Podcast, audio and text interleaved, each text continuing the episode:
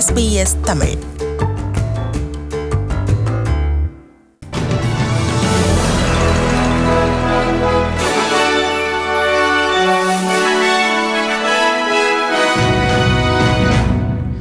பிரிஸ்பனில் Coronation டிரைவில் உள்ள அடுக்குமாடி கட்டிடத்தில் இன்று காலை போலீசார் நுழைய முயற்சித்தபோது உள்ளிருந்த இரண்டு ஆண்கள் போலீசாரை நோக்கி துப்பாக்கிச் சூடு நடத்தியுள்ளனர்.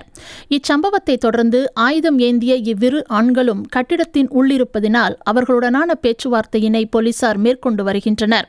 அப்பகுதியில் உள்ள பொதுமக்கள் பாதுகாப்பான இடத்திற்கு கொண்டு செல்லப்பட்டுள்ளதாகவும் மேலும் அங்கு அவசர நிலை அறிவிக்கப்பட்டுள்ளதாகவும் தெரிய வருகிறது கொரோனேஷன் டிரைவ் பொது பொதுமக்கள் பாவனைக்கு முற்றிலும் மூடப்பட்டுள்ளது என Queensland police inspector Tony Rich கூறினார் I can tell you that about 11 o'clock uh, this morning, uh, detectives accompanied by our uh, special emergency response team came to a unit here at Chaseley Street at Auchenflower, uh, investigating a number of uh, property offences. Uh, when our uh, CERT officers were gaining entry uh, to the unit, uh, there was a, uh, a shot was fired, and uh, the uh, two male offenders uh, barricaded themselves uh, inside a unit. Now, the two uh, male offenders are still uh, negotiating uh, with our police negotiators.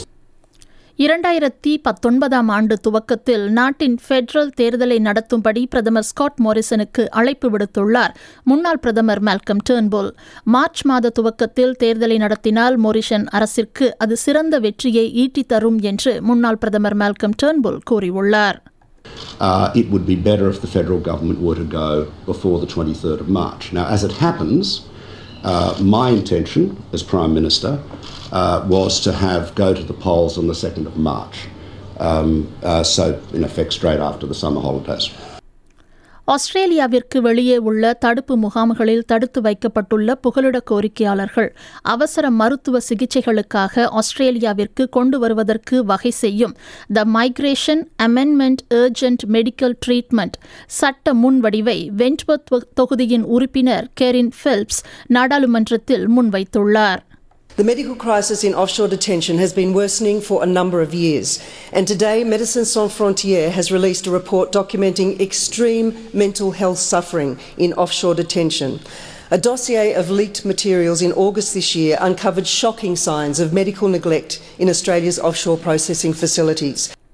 Labour கட்சி இச்சட்ட முன்வடிவை ஆதரிக்க கோரி Green's தலைவர் Richard D நட்டலே அழைப்பு விடுத்துள்ளார் We're talking about kids, their families, and people in urgent medical care. They should be off the island immediately and they should be getting the care that they need here in Australia. They're human beings, and we owe it to our fellow human, human beings to show a bit of decency and compassion.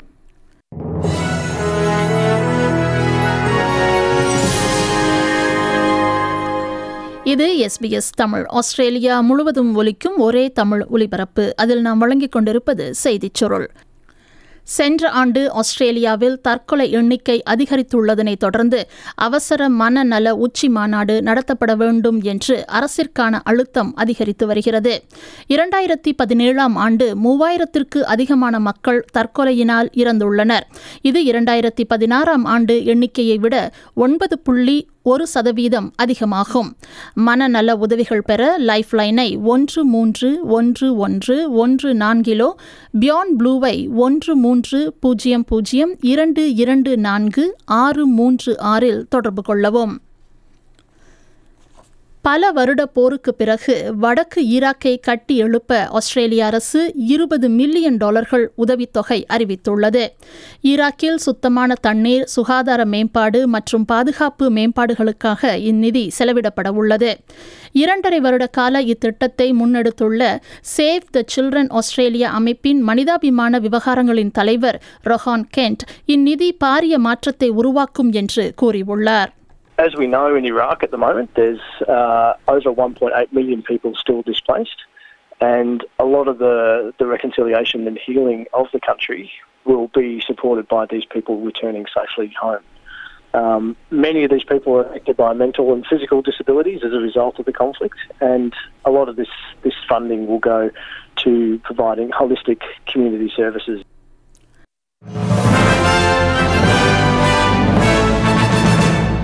மணி இன்றைய நாணய மாற்று நிலவரத்தை பார்ப்போம். ஒரு ஆஸ்திரேலிய dollar எழுபத்தி மூன்று அமெரிக்க சதங்கள் நூற்றி முப்பத்தி இரண்டு இலங்கை ரூபாய் மூன்று சதங்கள் ஐம்பத்தி ஒரு இந்திய ரூபாய் எழுபத்தி ஒன்பது காசுகள் ஒரு சிங்கப்பூர் டாலர் மூன்று புள்ளி பூஜ்ஜியம் ஏழு மலேசிய ரிங்கெட்.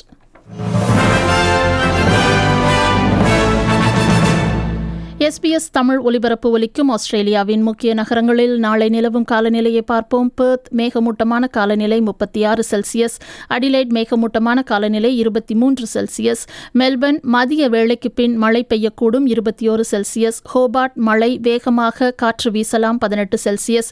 கேன்பரா வெயிலார்ந்த காலநிலை இருபத்தி நான்கு செல்சியஸ். சிட்னி வெயிலார்ந்த காலநிலை முப்பது செல்சியஸ். பிரிஸ்பன் வெயிலார்ந்த காலநிலை முப்பத்தி ஒரு செல்சியஸ். டாவின் அநேகமாக வெயிலார்ந்த காலநிலை முப்பத்தி ஐந்து செல்சியஸ். இத்துடன் செய்திச் சுருள் நிறைவு பெறுகிறது.